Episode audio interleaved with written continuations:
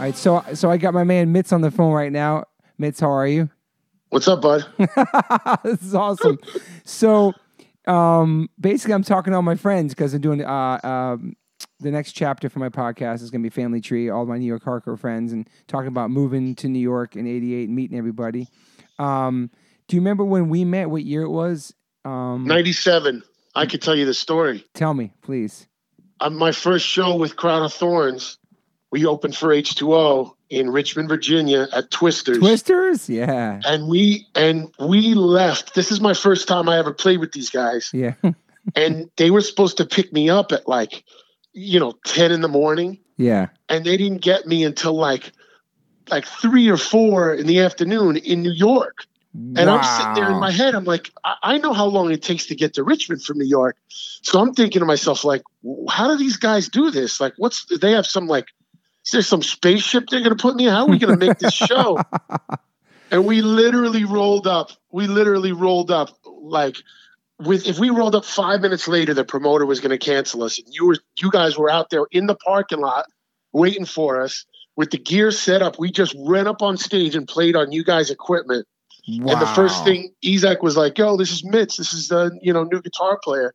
Yo, yo, what's up, man? You're like, welcome to the New York uh, hardcore family. Welcome to the family. I remember that right off the bat. Holy shit! And so, and so that was the beginning of realizing that, that bands don't get the shows on time ever. Oh my god! I mean, that was that was my the beginning of my crucif uh, not crucif what do they call that? Your uh, trial by fire. So that that was your first show with Crown of Thorns with with us. Wow. Yeah. Yep. And were you in were you in bands uh, before that? I had been in bands before that, but locally, you know, nothing that the the distinction that I always give to it is I, I, that was the first band I played in where I didn't have to beg my friends to come yeah. have an audience. There. Yeah, yeah. so were you? So wh- where were you born? Were you born in Long Island? Yeah, Huntington, Long Island, Huntington, New York. Okay, born and raised. And so and so, how were you in school, and, and how did you find hardcore music? Um, I was how was I in school? Yeah, did you get good grades? Did you like school? Did you graduate? I was, I was, you know what? I was I was smart enough to get by without doing any work. Yeah. Um, because I had a bad work ethic with that stuff. All I wanted to do was play guitar and play bass. Okay. And I would come home from school and I wouldn't do any of my homework. I'd just go down into the basement and I just practice for three hours before dinner and then three hours after dinner until my parents told me to shut up.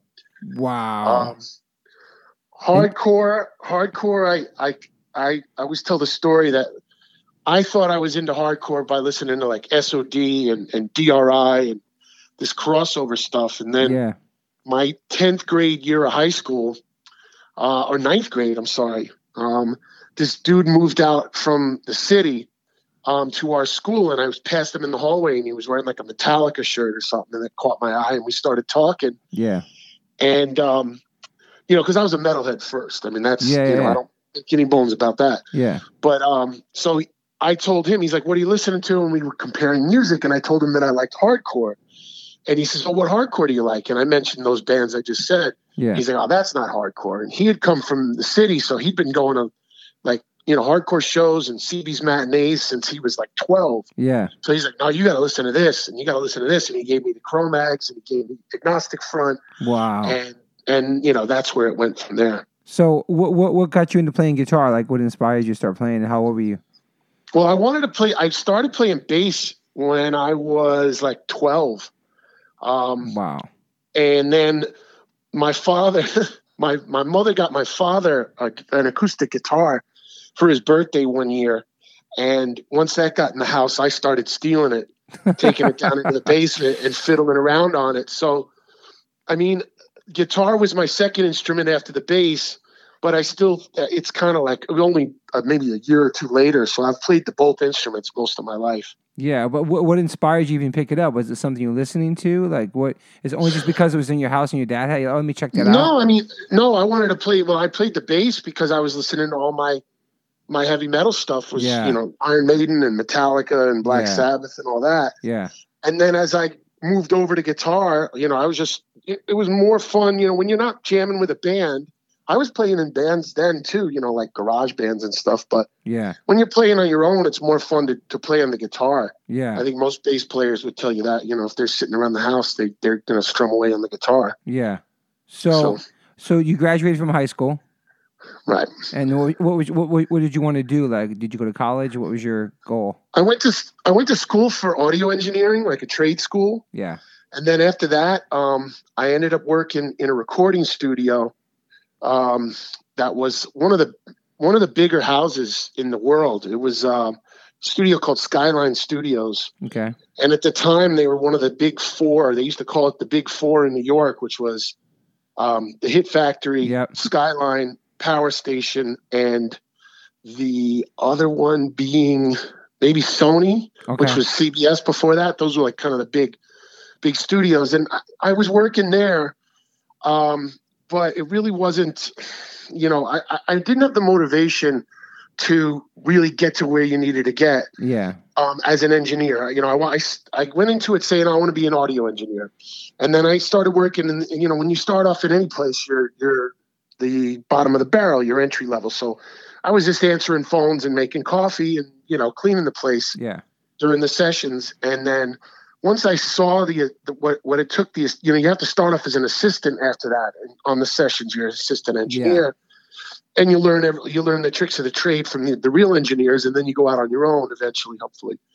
Um, you know, these guys and women above me were they were working like hundred hour weeks, 120 hour weeks. I was watching these people put in these these time cards, and what I started ended up doing was instead of getting into that and working as an assistant, I just stayed where I was making the coffee and answering the phones, but I'd sneak bands in at night and do them and work on them my own, you know, on my Yeah. own. Yeah. Um, I brought in Sub Zero, um, Oh, who were friends of mine at the time, and is a funny is a funny story. So we were working on a, a song, and uh, Richie Kennan, their guitar player, was playing a part, and he had his idea for how he thought it should go. And I had my idea for how I thought it should go. and we were kind of, you know, having a creative argument over it. And I kept taking the guitar from him and showing him like, no, I'll play it like this. And then he'd take the guitar back and and uh, tell him, you know, play what he wanted to play. and uh, Lou, their singer, was kind of over on the other side of the room working on his lyrics. And he looks up and he starts barking at me. He's like, look how he's always got to get his mitts on that guitar. He's always got to get his mitts on that guitar. And he starts breaking my balls. And uh, I didn't think anything of it. And then later on that night, we finished the session and we went downtown for some beers. And we're hanging out and I'm shooting pool and I hear him start yelling mitts, mitts. And I'm like, what the hell is this guy saying? He's like, I'm going to call you mitts from now on. And then it just stuck. Holy shit, that's an awesome story. I had no idea that's where it came from. That was 1993. So That is amazing. Lou, Lou DeBella. Shout out to Lou DeBella, man. and I, I felt like I was learning more that way, even though that really wasn't much of a career down the road because you really had to learn from the better, you know, the top level producers and engineers Yeah. to go anywhere. So, I, you know, and eventually the studio ended up closing. Um, they went, they kind of got caught up in that in the 90s, like the whole technology thing set in where big studios kind of went the way of the dinosaur because hmm you had Pro Tools coming in and you had all this home software and you could make, you know, it's the way you are now. You know, you make a record, you can do 98% of it in your house. Totally. You know, so those studios, they all, they all either had to like change with the times and, or, but most of them went out of business. Yeah. So, um, so then after that, I, I, I went into what I'm kind of doing now, which I've done throughout, even during my music career. Um, I'm a stagehand. I, I was doing stagehand work and working in live production and things like that. hmm And then Behind the that led up yeah. that, yeah, and then that led up to me. Um, ended up getting a chance to uh, audition for uh, Ezek and Crown of Thorns, and then the whole music thing took off from there. Yeah, so then, so then, so obviously that was your first show with Crown of Thorns, the first time we met. so then after that, I mean, you started playing shows and touring. Then how soon after that did you go from Crown of Thorns to Scarhead? So Crown of Thorns we did for about a year, I want to say. Yeah, maybe a little less. And then Ezek kind of brainstormed with Tim Borer and and Vaughn Lewis and them about making Scarhead, which had just been like a side project until then, the EP making out. Yeah, Scarhead into a real band and making you know making uh, a whole a record and you know sending us out on tour and you know those guys on the management side wanted to really push it yeah, and they had a vision for it. And um, so every it was like it was me um, playing guitar. We had Ezek singing, obviously. Yeah. Um, Goat on drums, um, and Aaron playing bass. And the only person who ended up not going immediately over to Scarhead was Aaron. So me and Goat were uh, went right into Scarhead, and you know that became the original or the first lineup of the the full Yeah. band Scarhead thing. Yeah. Um, and that was in '98. Wow. And some of and those tours are pretty crazy too. Oh Um, yeah, Yeah. you'd have to have a whole separate podcast for that. Yeah. it took years off your life. Um, Took years off my life, made me gray, as everybody knows. If anybody looks at my silver hair, that's where it came from. it all started from the Scarhead tour. Um, Nope. So then, shit. So we were playing show. Obviously, H two was playing shows with Scarhead and with Crown of Thorns, and we that's where we we were crossing paths, me and you. And then, um, and then house. Then then when did Madball start? I was talking to Matt Henderson yesterday about it, actually, and Freddie. We talked about it too. I think it was Yep. around Hold It Down after Hold It Down, correct? Yeah, after Hold It Down came out, um, they were having some lineup problems, Yep. and and it kind of got them a little frustrated, and they they decided they were going to break the band up. And Yeah. when that when that when they were talking about that, I remember reaching out to Hoya and telling him like, "Yo, like, you know, Scarhead's not doing that much right now. I've got time. If you need someone to play, I'm here for you. You know, let me know. Let me know. Let me know." Yeah. And at first they were reluctant. They just didn't, you know, they were done with it. And then they decided they were going to do a last tour. Um, they got offered to go to Europe and do like a final tour. Yeah. And they reached out to me and asked me if I would play for them for that. I was like, oh, absolutely. This is great. So I did a little bit of touring with the band in 01, Yeah. um, right before what was to, supposed to be the breakup and the end of the band. And I finished out the last couple of tours. Like we did a Europe tour, we played CB, um, and we we did a, a Japan tour, Yeah. and uh, and then the band broke up, and uh, was broken up for about a year, yeah. maybe even a little less. And during that time, Scarhead kind of dwindled out a little bit, where uh, you know, just we were having lineup issues, and I remember Yeah. Ezek calling me, telling me like, "Yeah, that's it, we're done with this. This isn't going anywhere." Mm-hmm. And um, right around that time, Freddie reached out and was like, "Hey, we're we're getting the band back together, you know, and I wanted you to join." So uh, what year was that one? Was that 2000? that was 2002. Yeah, that was right. like the second half of 2002, Yeah. and uh, and uh, took off from there. Because I know we did, ha- still- we, we did Hazen Street in 2003. I remember that too because it was. Hazen Street, you guys recorded in 03, and then the year of endless touring was 2004. 2004, yeah. So what was, was that? Does that transition, a big transition, going from playing Scarhead and Madball as far as guitar playing wise and the riffing? Guitar playing wise, it wasn't that much different. I mean, yeah, you know, Madball was definitely, you know, I'm not going to sit here and talk shit on anybody, but Madball was definitely a little more organized than some of my former yeah, uh, yeah, bands and what. But I think they would agree with that as well. yeah, Um, you know, and and and you know, Madball was was a machine at that point. They had already been going for six, seven years of just nonstop yeah, for sure, uh, touring time. around the world. So they were in the groove, and and you know that was the kind of, to be honest, I mean that was the kind of structure I had always been looking for. Was yeah, you know like I want to you know play shows, and I love I love having fun, and I love the the, the party aspect of it. But it's like. You know, some of that Scarhead stuff was. I, I- wouldn't trade any of that Scarhead experience for, for anything. Hell no. the- some some of the greatest times of my life. I'm sure. it definitely put some mileage on me. It was it was stress Yeah, and I stressed and and and to be honest, you know, the guys will tell you that when I was on those Scarhead tours, that was the first time I'd ever been on the road. It was the first time I'd been away from home for any extended period of time.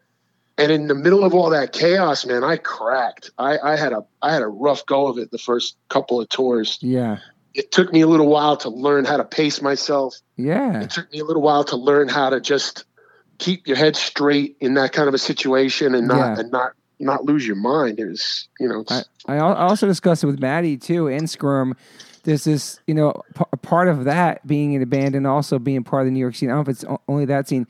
There's also this New York kind of, uh, you know, tough love you get from your friends in New York too, like the ball breaking and the got to your games and finding your weakness Oh, and hell yeah. fucking with you.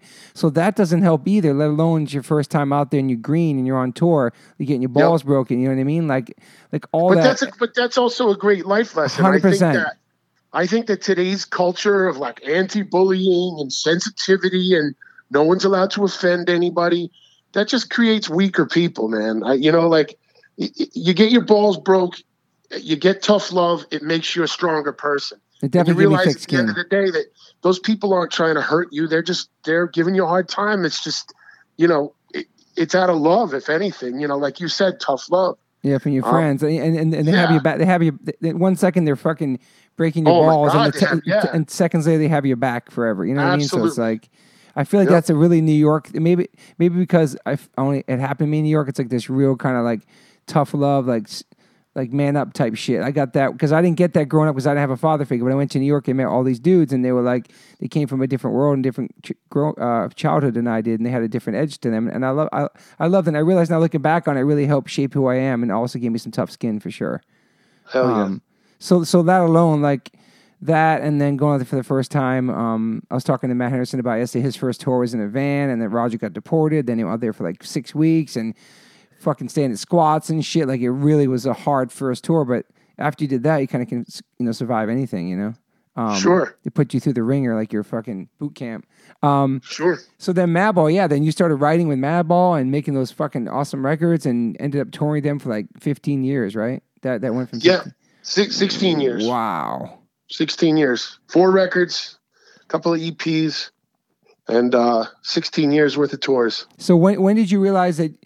When did you feel like, wow, this is like my this is my career? Like I'm doing music for a living. This is. But I always feel like you you always had work work ethic too, and I think you worked in between tours also. You weren't just music. Yeah, yeah, I, I kept the career going. I kept the career going as it was, you know, as we were going. Yeah.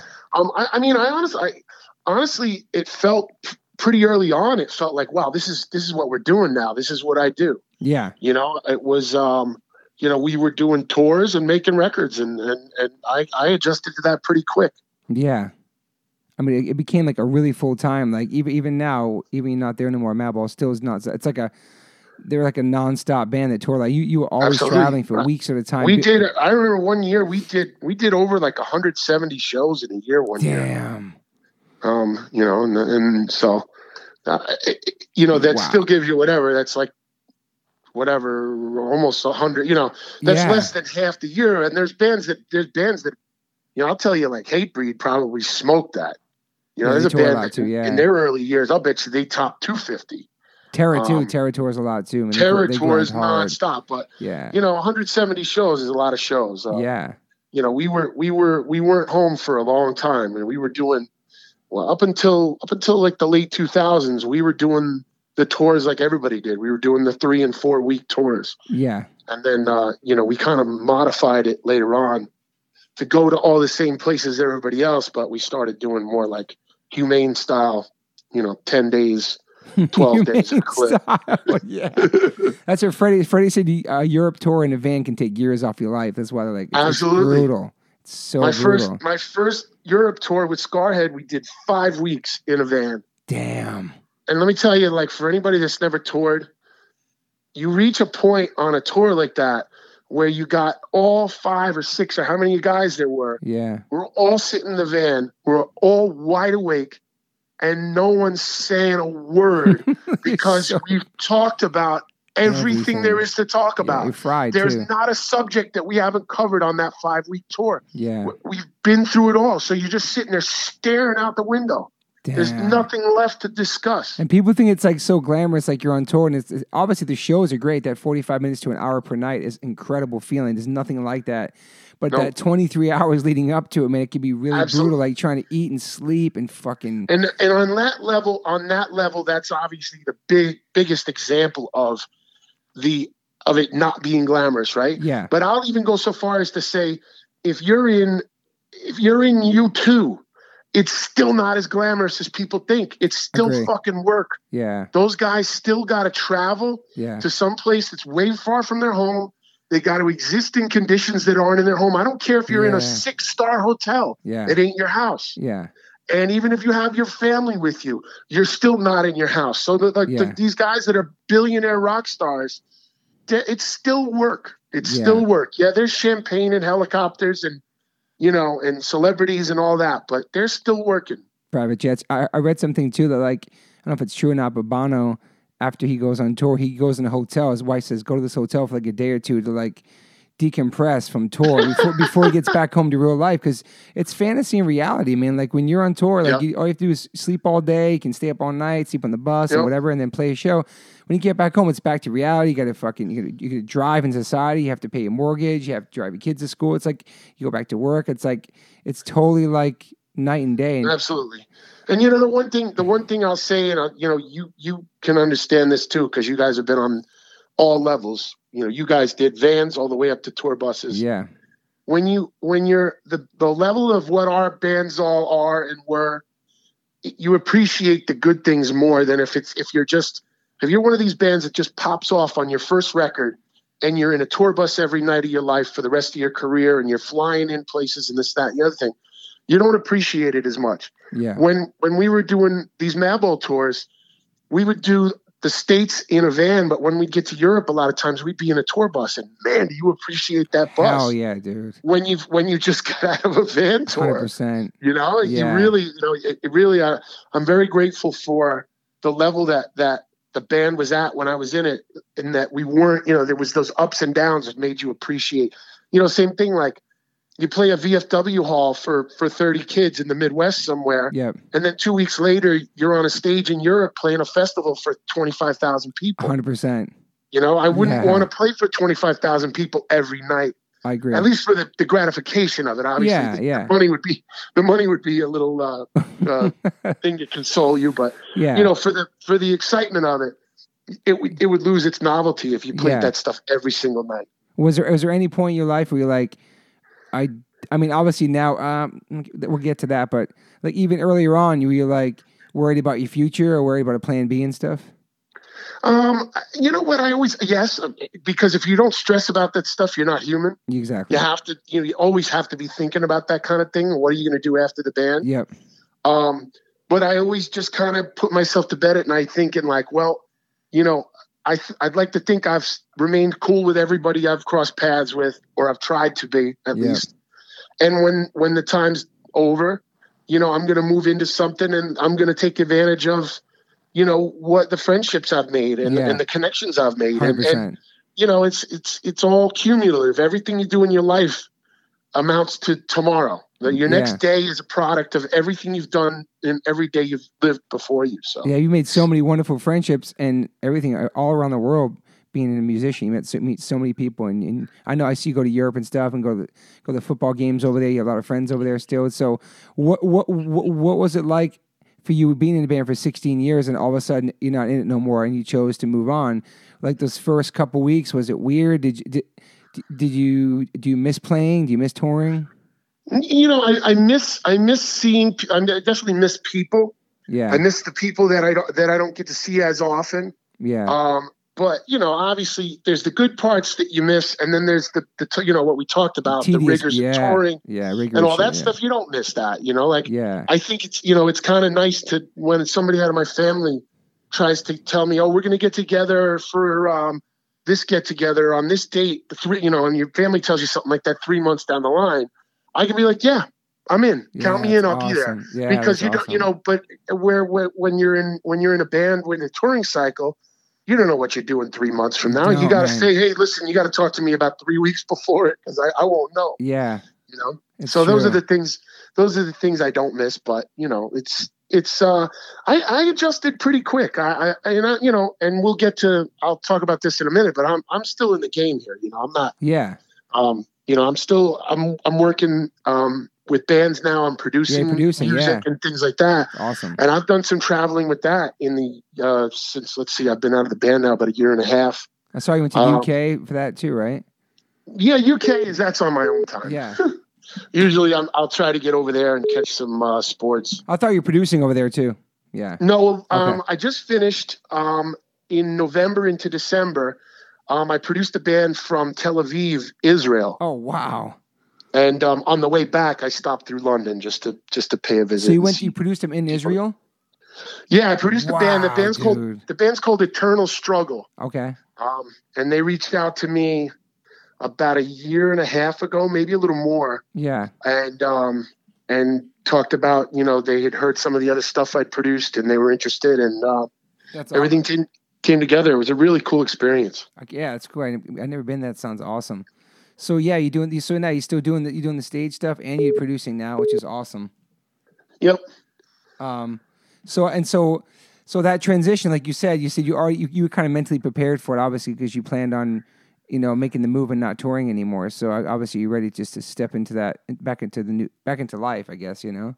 Exactly. Yeah. And I, you know, and I'm also I'm also not done playing. I mean, I'm at a stage in my life where I need to move forward into you know things that are more lucrative that are going to get me you know more security down the road as as we get older and things like that but Yeah. i'm you know i haven't hung up the guitar um, I'm, i'm, sure still producing Yeah. um i'm still you know if something comes along i'm still writing a lot of music Yeah. um i may put a project together one of these days and see what see what happens with it um i played a i played a show last summer um i did like a half a set with um suicidal tendencies Oh, really? that was my first time on a stage in like six no months. No way. That's crazy. I, I'm surprised that uh, you didn't hear about that. that so was, how many uh, how many songs you play with them? they played that House of Vans, right? Okay. Um, and they had had a guitar player quit on them like a month earlier, Yeah. and they got um they got Ben Weinman from um, Dillinger, Okay. Right? Oh man, if I'm fucking his Yeah, band up, I'm That might be his be name. embarrassed. But I know his name better than I know his band. Yeah. But um, they had him filling in. They had him to to you know play the guitar parts for the Yeah. next bunch of tours.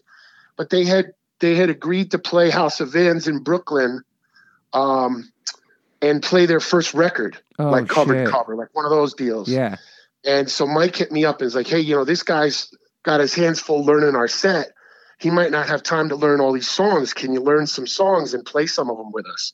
Damn. So I was like, yeah, absolutely, no problem. And uh, a week went by, and I hadn't heard anything back from him. And I'm thinking, oh, all right, this thing's, you know, they got they got it covered. And the night before, the night before the show, Mike texts me with this list of like five, six songs.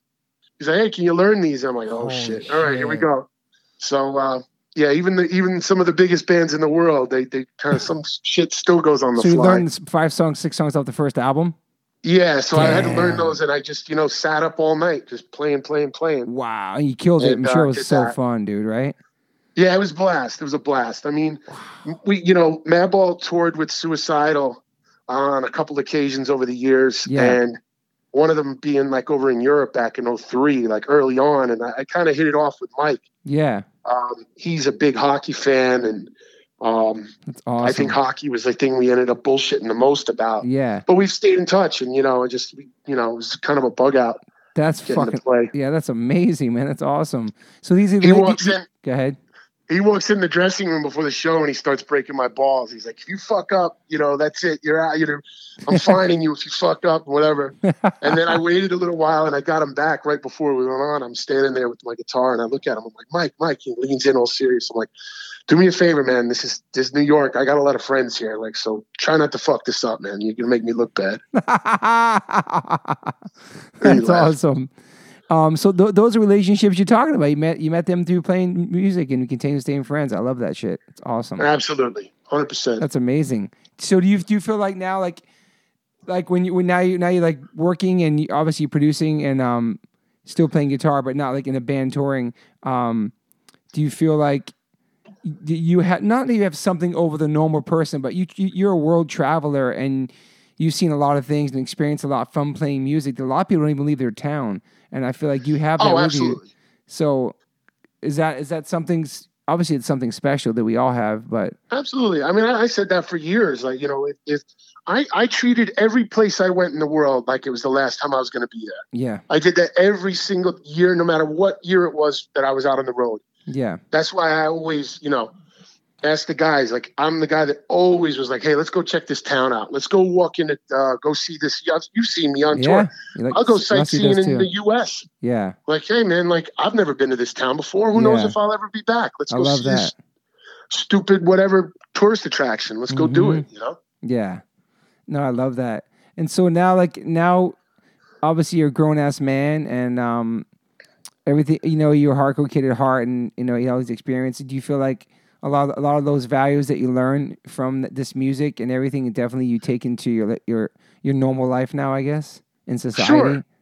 Yeah, definitely. I, I mean, you know, the lessons I learned on the road, the lessons I learned from being in bands with all these guys, made me who I am today. Yeah. That's that's there's no doubt about that. I, I would be I would be a thousand percent less rounded of a person had I never done that. If I just stayed home, you know, and that's that's Yeah. talk about being worldly. Like you, Yeah. all of us, yeah. we're all worldly. Different you know- cultures and foods and yeah. One of the things about you know we got you you don't want to touch into politics nowadays, but like we've got this whole like xenophobia going on with with America, where you know you, you have people that are like, you know, just the whole left wing, right wing politics thing, and you get, you know, people are almost proud to be closed minded. You know, you tell people like, you tell people like, hey, you know, they have health care over in uh, in uh, Denmark, and I, fuck Denmark, America. You know, you hear that out of somebody. Yeah. you know, and that's true. somebody that's that's somebody that's never left their fucking town. ever. They're you know? scared, man. Yeah, man. They'll spend their whole lives. They'll spend their whole lives in their tiny little world. You know, you and me and all of our family here. We've been all over the world. We've seen cultures. We've seen yeah. we've seen different opinions. We've seen the results of, you know, ways certain things can turn out. We've Yeah. seen, you know, you look at, you know, just look at some of the Eastern Europe stuff we've been through, where there was a war through there 20 years ago. Yeah. You know, for that kind of stupid intolerance bullshit. Yeah. You know, it's like it 100%. changes your opinion. It, it really changes the way you look at things. Yeah, it's true. So yeah, I mean, well, Madball, obviously, thank you for what you've done with music and obviously our friendship, and and and Madball has done a lot for so many people. And I was saying to Matt Henderson yesterday how special that band is. How there's there's only one Madball, like the rhythm section and the guitar playing, and then you guys live. It was just untouchable with Yep. you with you. I and just saw Matty, him. and- I just saw him um, two two weeks ago, three weeks ago. Uh, they played in Queens. and I went down. They Oh, sounded great. Oh, that's awesome. So what is that Sounded like? great. Is that the first time you've seen them? That since you're not in the band? No, I might be the third time. I've Oh, seen wow. Awesome. I, have gone. You know what? I had to miss the one that they uh, they played with Cypress Hill in the fall. Oh yeah, I saw that. Cool. and I had to work that night. Yeah. That's back to that's a back to reality statement. I gotta work. So But, what's, uh, what's it like seeing Madball with you not with you not on stage? Is it weird? Was it weird at first or no? Yeah, I mean, of course it's weird, but I mean, I'm also I'm also pumped. You know, like yeah, you know, my respect for that band came long before I was in the band. I, you know, 100%. when we when we did Scarhead tours with Madball, yep, I always told those guys whenever Scarhead would start sounding good, I would think, wow, we're really we're really in the groove right now. yeah, We'd play a show with Madball, and I'd look at everybody in Scarhead and go, see, back to the fucking rehearsal room. wow, We gotta that's the level we gotta sound. like. yeah, So And you know, I was a fan, man. I it's it's fun seeing them play. yeah, and you and you fucking. You, you you were great in Madball and your guitar playing and everything and even, when you play you. even when you play with Hazen Street even when you play with H two O, like you. your style and your playing is super tight and Yeah, let's um, not forget I was in the I was a H two O sixth member yeah dude for, For, a lot, uh, yeah a lot, a lot of tours seven years. Yeah, man. Damn. man. so H2O, Scarhead, Crown of Thorns, Hazen Street, Madball. It's pretty fucking good, man. Thank you, man. But uh, well, I'm, ha- I'm happy you're happy you're doing good, and I'm proud of you, and you're living your life, and I know you're still producing and still still playing the guitar, and, and you know, you're you're you're one of the great musicians from our generation. You know what I mean? There was different generations of hardcore before H2O and Madball, and you're one of them, and I think it's awesome how it just kind of happened organically with you too, from just joining Crown of Thorns and shit. It's crazy. How, wait, wait, one more thing. How did you meet Ezek to be being Crown of Thorns? Oh, that's a funny story. uh, you remember Little Tony? Yeah, man. Yeah, Little Tony was in Scarhead with us. yeah. Um, Little Tony knew knew Ezek Okay, because Little Tony played in Sub Zero for a while, and right. Sub Zero played shows with Crown of Thorns. that's right. And uh, it took me, I always say, it took me three tries to get into Crown of Thorns. the first time, the first time they had Matty Boy playing bass, and Matty, I we remember seeing, I knew Matty, and he was telling me, oh, they, these guys, they need a guitar player, and I'm like, oh, great, I'm ready to go, dude. I learned this shit in a day, and I Yeah. fucking went home, I got the record, I learned it, Yeah, and I was thinking, okay, cool, I'm in this band, and then it fizzled out. Like they ended up getting, I think, like Nikki X or okay. I think Nicky might have been the guy. And then, so that didn't work out. I was all bummed out. And then the second time, it was like, Maddie's like, yo, we're going to Japan. They need somebody. Definitely. And I'm like, holy shit. I'm like figuring out how I'm going to get my passport. Oh, man, Mhm. this guy's telling me whatever. And then I don't want to throw him under the bus, but it's not a bad story. I actually appreciate the life lesson. But I finally got on the phone with Goat and I'm like, hey man, I'm the guitar player. I'm ready to go. And he had he had um, Dean Rispler. Oh, okay. That was his boy, and he had Dean lined up to do that tour. oh shit. And Goat, Goat, I remember Goat on the phone, like totally shooting me down. He's like, yeah, yeah. He's like, you know, well, it'd be all fine and good if you would just like jump in this band and come to Japan with us, but uh, uh, it ain't gonna work like that. We got somebody, and I'm like, oh man, like I was crushed. Damn. Damn. And then finally, on the third try, they they really did need because uh, I guess Dean couldn't do it anymore, Yeah. and um, and I came down and tried out, and I was by that point it was Aaron playing bass, and Okay. uh, yeah, it just went from there. Wow, man. Crazy, man. I'm, I'm glad that we're all still connected. We're all, we're all like spread across the country and everybody's doing their thing and we're all connected by this music because we all came from like different families. I th- you, you were a single, you're a single kid, right? Yes, sir. Yeah, only child. So like we all came from different backgrounds. Oh and- no, single kid. No, I have a sister. I have a sister. Oh, I, th- I didn't know that. Okay, it's right. Oh shit. How old is she? She's uh, two years younger than me. So, Oh, okay, okay. You guys pretty close still? Uh, yeah, we Awesome. talked. I just saw her. My uh, my grandmother just turned hundred. Holy and, uh, so shit. My sister flew in for that. Damn, dude, that's fucking crazy. 100 years old. Cent- centurion or centenary. What is the secret to that? Holy shit. Yeah. Well, she's about she's about five foot one, so I think she conserved her energy. Damn, damn.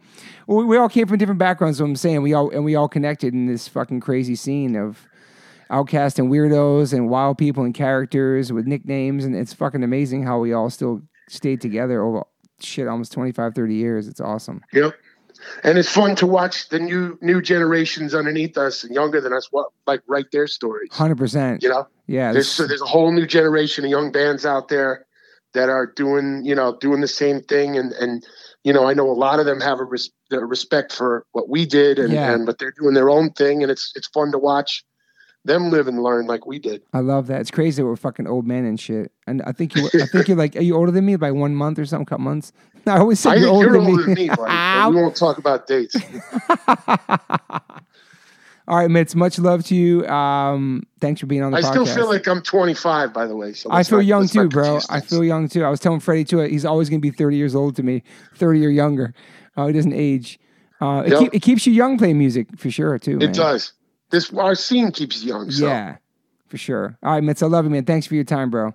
love you, bud. Okay, bye. Hey, Mitts. So, so before before you hang up, I think there was a couple more stories I wanted to tell. I, I tried talking to Freddie about this story the other day about a bus crashing with Hazen Street. He kind of remembered it, like me getting hit in the head with like um this mi- this mirror from the back of the bus. You remember that? happened? Yeah. What happened? Yeah. Or the driver fell asleep driving, and we um we we went down we went down into the ditch on the side of the road, and some by some miracle we didn't tip over. Damn. st- I think the story was that he fell asleep, but he woke up. He didn't drive off the road because he fell asleep. He woke up and he was about to rear end one of the buses in front of us. Oh shit And he had to swerve off the road so we wouldn't hit that bus. Fuck. That Damn, was crazy. scary as fuck. And did he get fired from that? Did we? Did, Um, yeah, I think I think he was gone within a couple of days. yeah, that was super sketchy. I think he might have. I don't remember. So remember, we had different bus drivers. Yeah. You know what the funny thing about that guy was? All right, this is now we'll get into a little mean spirit. Like that guy, we hated that guy. We he was just like this big, like white trash slob looking guy. Like, you know, I'm sure there's people think that's a description of me, but whatever, I can point fingers to. um, but he was this big hillbilly, like, you know, whatever. And Yeah. every day we're like, we bug out on him. We'd be looking at each other like, yo, look at this fucking guy. Oh, I fucking hate this guy. I hate him. Everybody hated him. was he and nice to us at all? No. It was like indifferent. Like Yeah, he wasn't, yeah, yeah. I don't remember anything. But then I remember us, we would just, we would rail on him so bad, like with each other. Yeah.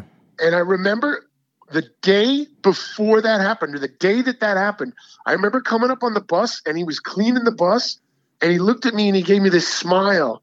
And I was like, ah, like I felt bad. I'm like, this guy's all right. You know, he's like doing he's his just- thing. yeah. I, it made me feel like I had compassion for him. Like he's just, you know, he's out here doing his job and, you know, he doesn't hate us and we don't, you know, whatever. And I remember even maybe saying to you guys, like, hey guys, like, you know, uh, you know, I feel bad for the guy. Like, let's, let's take it easy on him. Even though he, we, never, we never said any of this stuff yeah. to him. We were just we were just cutting him up in our own way behind his back. which is Yeah. whatever. It's take it or leave it. But I remember that. So the one day I feel bad for the guy. He almost kills us. oh, and there was was there another bus incident too with the driver we had too, right? Let's see. Uh, oh, so the then on Warped Tour, I, I can tell this story without mentioning the names, but there was a driver. Uh, this is a this is a good one. There was a driver from another band that we won't go into. He drove for a couple other bands, and we won't say his name either. Yeah, no, yeah, But uh, one of these guys that's you know a Warped Tour veteran, like been on Warped Tour since you know 1836 whatever. and um, if you remember, we were in Seattle. Outside Seattle, we were at the Gorge, and I remember Chad Chad Ball and Newfound had um, they had they had they were going to have like a barbecue aside from the regular Warped Tour barbecue. They yeah, went in on like a bunch of like meat and lunch of like party stuff yeah, with a couple other bands. And so he's like, "Oh, Mitts, you know, come make sure you come down to the, the VIP area after the show. We're having a barbecue." So I I round up these girls we know from Seattle, and um, I'm like, "Hey, you know, let's go down to the thing." So I go walking down there, and here's this dude at the gate. There's a kind of like a gate entrance to the to the VIP wasn't area. like red ropes hanging up or something? Yeah, there was like ropes. It was like this little low imaginary like picket fence kind of thing. It was like a fenced in area Yeah, that would be like the VIP for like the normal backstage yeah, if it wasn't a tour with a hundred bands. So exactly. that day it was just like a VIP area and it was roped off. And this dude's sitting in a in a lawn chair at the entrance to this little area. And as I walk up, he's he's holding like a water gun and he's holding it and he's like being a smartass. And as I walk up, he looks he doesn't even look at me. He just like announces uh, uh, uh, you know like over his breath. He says, "Who the fuck are you and what the fuck do you want?" Oh, and, like, I'm like- I remember I'm like, shit, dude. what? I like, I didn't even know this. I'm like, I'm, I'm like, is this the joking? Fuck? I'm like, are you joking? Like, it just totally caught me off guard. Yeah, And I'm like, uh, I'm here for the barbecue. Yeah. Oh, who invited you? And now I feel like a dick because I don't want to drop names. I want to be like, oh, this guy from this band, yeah. you know, whatever. And I'm like, uh, I'm like, my friend Chad. And he's like, Chad from New Found Glory. And I'm like, hey, bud, check this out. I'm out of here. Don't worry about it. I'm like, I'm not dealing with this. I'm not gonna fucking sit here and drop names to you and be like, can you please let me into your fucking little VIP area so I can go hang out with my one friend that's back there? Like uh, yeah, all the other guys in the other bands, I didn't know. I was just looking for the newfound guys. exactly. So I'm just like, fuck this. I'm out of here. I take the, my friends that we're with. I'm like, let's get out of here. And we leave. And we go back up to the bus. Yeah. And I don't say nothing because I didn't want to get it. You know, we were on that tour and we were on the, we Best were trying to be on behavior, dude. best behavior. So I wasn't going to tell you guys. I wasn't going to say nothing. I wasn't going to go running back and be like, hey guys, this fucking guy and whatever. But sure enough, Chad calls me and he's like, Mitch, how come you, wh- where are you, bud? Like, you know, how come you're not coming down? I'm like, yo, man. I'm like, yeah, I don't know. He's like, what? What's wrong? What's wrong? So Chad like gets it out of me, like what happened. And then Chad came back up to our bus, and then everybody starts going on the warpath. Like, I know. yo, fuck this guy. Like, what the fuck? And mind you, guy? And mind you, we, we, were, we, we were trying to be on our best behavior. You're on the Warped Tour. When you're in New York, if you're in New York hardcore bands, there's already all eyes on you anyway on that tour. I know Kevin Lyman for many years, always been good to me, all of our bands. Yep. But we try and be the best behavior where it's not Madball, it's an H2O, it's Hazen Street, it's a new band. Be respectful. Like everybody's always been respectful. But Yep. there's a stigma about New York hardcore people in general anyway. So obviously we're friends with Chad and um, he invites us to this barbecue thing. So go ahead. Yep. So then we, so then, so then, like, you know, we got a group of us, and we're, and Chad's like, "Yo, we're gonna go down and talk to this guy. Like, who this guy fucking thinks he is." So we go. We rolled we deep, go down too. there. It was, it was, it was like you, me, Freddie, and I'm trying to think of maybe, maybe Mackie. But if you remember, Hoya and Dave Kennedy got locked in the bus by That's somehow. right. That's They couldn't come, and, and we always talk about to this day that had there been maybe one or two more of us, it Oh, might not have gone the way it did. So yeah, we were very, Royce, like, Royce was with us too. Royce, yeah, Royce was with us too. yeah. So we go down there and we get down to the thing, and he's still there. and we're standing around, and the guy spots us, and he looks at Chad, and he's like, he's like, hey, uh, you guys, you got a problem? You know, is there a problem? And he kind of Oh like steps to God, Chad. So. Chad's like, Chad's like, uh, he's like, yeah, man, like, you know, my friends, I told my friends to come to this thing, you know, and you're being rude. He's like, I think you ought to learn how to fucking talk to people. Yeah. And the guy's like, yeah, I don't got to talk to anybody anyway. I don't fucking like. Yeah, you know, I'll say whatever I fucking, all you fucking little kids on this fucking tour and your fucking little skateboards. And he's la la la la. And he starts off. And then he looks at the group and he starts with Chad. He points at Chad, but then he points around the whole group and he goes, Yeah. He's like, Fuck you, fuck you, fuck you. And he finally, the last guy he points at is Freddie and he goes, Fuck you. And Freddie's just, Freddie's been dead quiet to this point. And Freddie's like, whoa, whoa, whoa. He's like, hold on. You mean you're talking to me? He's like, fuck me. He's like, I am not. I'm not even talking to you yet. It's like, you serious? And the guy's, yeah, blah blah blah. And now the guy starts seeing the headlights. he does, you know, dude. When when Freddie gets that look, it's got it's like the It's a truck wrap, headlights. dude. It's a wrap. Yeah. And and and you just watched as Fred, you know, Freddie. Freddie, Freddie calls the guy out. Freddie's like, "Yeah." He's like, "Okay, well, how about this?" The best thing, he's like, "How about you and me? We take a little walk behind that bus and we sort this out." yeah, he did. like, "Come on." I think he said He's like- step over those red ropes or something. And he's not yelling at him. He's not Yeah. yelling at him or nothing. And he starts stepping. Freddie steps over the rope, and then the guy starts backing up and backing up. Yeah, backing up, dude. Didn't he backing take it? Didn't he take his shirt off and his hat fell off? I that was later. Oh, that was after God, like we had dude. left. I think he was trying to like save face apparently, but Freddie herbed him out so bad. Freddie just in a low tone of voice, he's like, "Hey man, it doesn't have to be a big thing." He's like, "You and me, we just walk over there." It was amazing. And we just go dude. up behind those buses and we handle this. Yeah, And the guy, by that point, he was trying to back up onto the bus. And that's when we were all like, yo, let's just get the fuck out of here. He's so then we, so, yeah, so then we leave and and then fucking So work we leave. travels like wildfire. So we leave, and yeah, exactly. The- Everybody's the coming to our bus. The campfire. Everybody's coming Next to thing bus. you know, we hear yeah. we heard like a It was like an increasing increments of shock. Like everybody's like, "Hey, what happened? Oh my god, that guy didn't know who you guys were. Oh my god, he feels really bad." And then finally, it was like the message came up to the bus like by carrier pigeon or something. Like he wants to come apologize because he was told. I think his guys in his bands that he drove for I told him like, "Yo, you're you're getting us into some shit." yeah, we it, don't want it, part of. traveled so fast, and the people coming on the bus, knocking on the door. Yep. I think actually Skiba brought him to the bus. Like, yo, this you been- like Skiba was our boy. I think Skiba brought him to the bus. I want to say maybe, and the guy comes on the bus with his head down, apologized to all of us. And- Yeah, and well, all- that was it. Eh, that was the that was the culmination of it. Was was that he came up to our bus. He didn't come on the bus, but we got out and in front of our bus. He's like, "I'm nobody. I'm a fat loser. I apologize." yeah, That's what he was told to say. And the funniest thing, if you remember the gorge, was that fucking VIP area is at the bottom of a massive hill that our bus was up on. So that guy had to climb fucking a 10 minute walk up, up fucking Mount Everest. You want to talk about fucking uh, climbs like we were talking before, Runyon Yeah. Canyon. That guy had to do Runyon Canyon to go humble himself. That was funny shit. That was a crazy story, and like I was, I was so happy with everybody's reactions. Everybody was disrespectful. Just there was words. There was nothing. It could have got really fucking bad, man, and it didn't. Of course. And I was proud of everyone who just like, okay, I'm just gonna walk away, and like, Chad's our boy, and like he invited us, and this guy doesn't know who the fuck he's talking to, and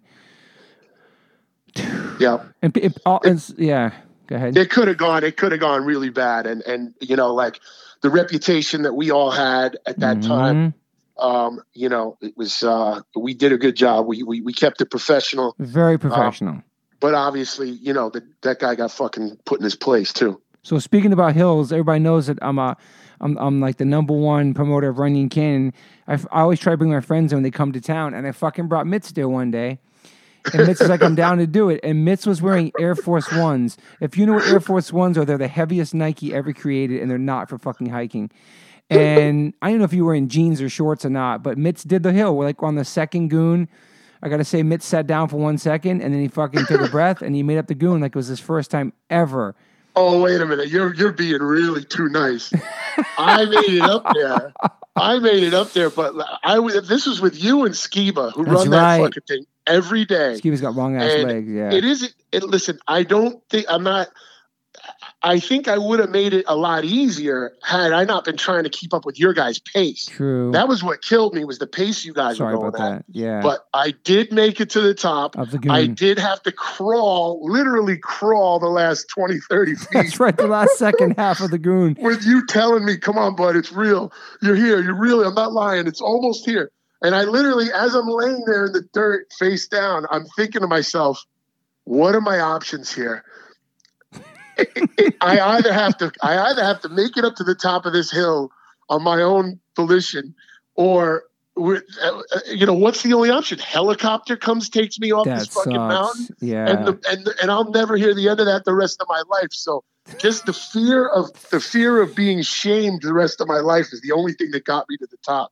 But I'm very proud that I made it because you told me that there's some people that we both know that we won't mention that are in a lot better looking shape than me Yeah, that man. didn't make it, that 100%. bitched out. Hundred percent. So So I was, I was proud of you, man. made Mitch made it up the top of the goon with Air Force Ones on. I'll never forget that, man. Holy shit! What year was that? I don't even know, I man. think it was like 07. yeah. Yeah, 07. Have you ever done a hike like that since? Yeah, I've done hikes. I, I, I, you know, I get outside. I don't do anything. You know, we don't have anything on Long Island that's anywhere Yeah. near as steep as that. But um, yeah, I, you know, I try to stay as active as I can. The, I'm, the one, not, the, the one thing I would I love about you, two minutes. I, I'm glad I wait to go back on the phone right now. Is that you have never ever been shy? One that you love and play tennis, which is amazing thing about somebody in Madball and New York Harker plays tennis, and two, your love for pop music like the Ataris, Good Charlotte, New Found Glory. oh hell like yeah. you listen to all that music strung out Yellowcard um all these bands that nobody would ever expect in a million years that Mitts from Madball was listening to this music and you had such a diverse category of music on your fucking shit your iPod and shit back then it was it was pretty amazing I always thought that was cool about you you love that stuff you know what? I was like, I mean, I grew up with metal, and then I moved into hardcore. You know, at a, a, a couple of years after I found metal. So, but I'm still talking like, you know, I started listening to hardcore when I was like 14. yeah Um, but then, like in my 20s, I had a roommate that I was living with in the early 90s who was into all that fat record stuff. Like, Gotcha. you know, no, he he came up. He was a hardcore dude as well, but he came up with like with a little bit more of the punk side of things. So he liked like Bad Religion and those all the you know like all those fat record bands were. I feel like they kind of stemmed from that. Um, California style of things, like Bad Religion is a perfect example of those. totally And um, but all those bands you just named, like the Strung Out, No Mhm. Effects, were the first ones um, that caught my ear. What I liked about it, I, I, you know, I had some punk stuff I liked. I always tell Kevin Seconds that like you were one of the few punk bands I listened to when I was a like full on metalhead. yeah Um, Wow. I remember listening to Seven Seconds. They were like an anomaly to me. Like I didn't listen to anything really similar to that. When I was when I was younger, it was like the the most punk to me was maybe I had a couple Black Flag songs on a tape, um, the Misfits, Seven Seconds, and maybe like the Exploited or something like that. But yeah uh, you know, punk to me, like I was as a metalhead and and into metal, you know, like more metal hardcore.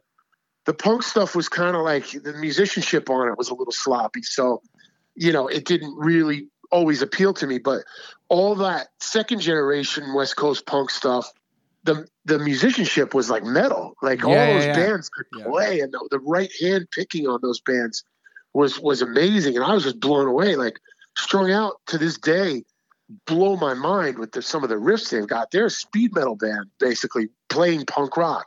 Mhm. Um, you know, and the you know, NOFX, same thing. Like those guys are ripping on guitar. super so tight all those bands, like yeah, they all they all appeal to me like that. Um, you know, and I like the melody of it too. I never had any problem with that. So yeah I love that you know, I always variety was always really important to me. You know, it's like you can if you listen to the same music, you're gonna be, you're gonna be a stale musician. hundred percent You know, if you listen, to, especially if you listen to the same stuff you play. yeah And I mean, I mean, you know, all of us. I'd like to think we all have a very diverse palette of music. hundred percent Um, but I just my thing was I never had any guilty pleasures to me because I never had any guilt. yeah So I'd listen to the most bubblegum pop punk band in the world and love it. And at the same time, I listened to you know the darkest death metal you've ever heard in your life. yeah Um, you know, I it's uh, music is music to me. I'm not trying to prove nothing to anybody. I mean, you and Crown of Thorns, you know how much Ezek loved uh, the Cranberries and the Sundays. And I love that band, Oh, those hell yeah. too.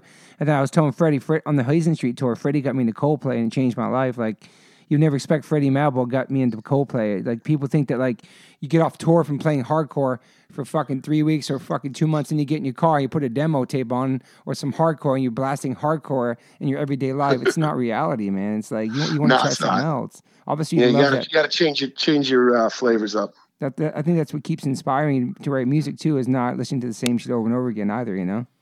Yep. I think those are good stories, man. I think we got some good shit on here. Yeah, man. Good. All right, bro. Good talking to you again. I'll probably have you on again in a couple hours, a couple minutes. Yeah, man. Anytime you think of any war stories, you know, whatever. Yeah. I've got a million of them. I could I could come up with a hundred of just like the clean ones. I know. I like the clean versions. Yeah. All right, buddy. All right, peace. Bye, Mitch. All right, later. Bye. Hey, guys. Thanks for listening. Um, please rate, review, uh, subscribe. If you haven't subscribed yet to this podcast, please do that. And whatever platform you are listening to this on, I'm glad you found me. You can rate me and review me on there also. So thank you guys sincerely for the support. I cannot wait for you guys to hear the next one.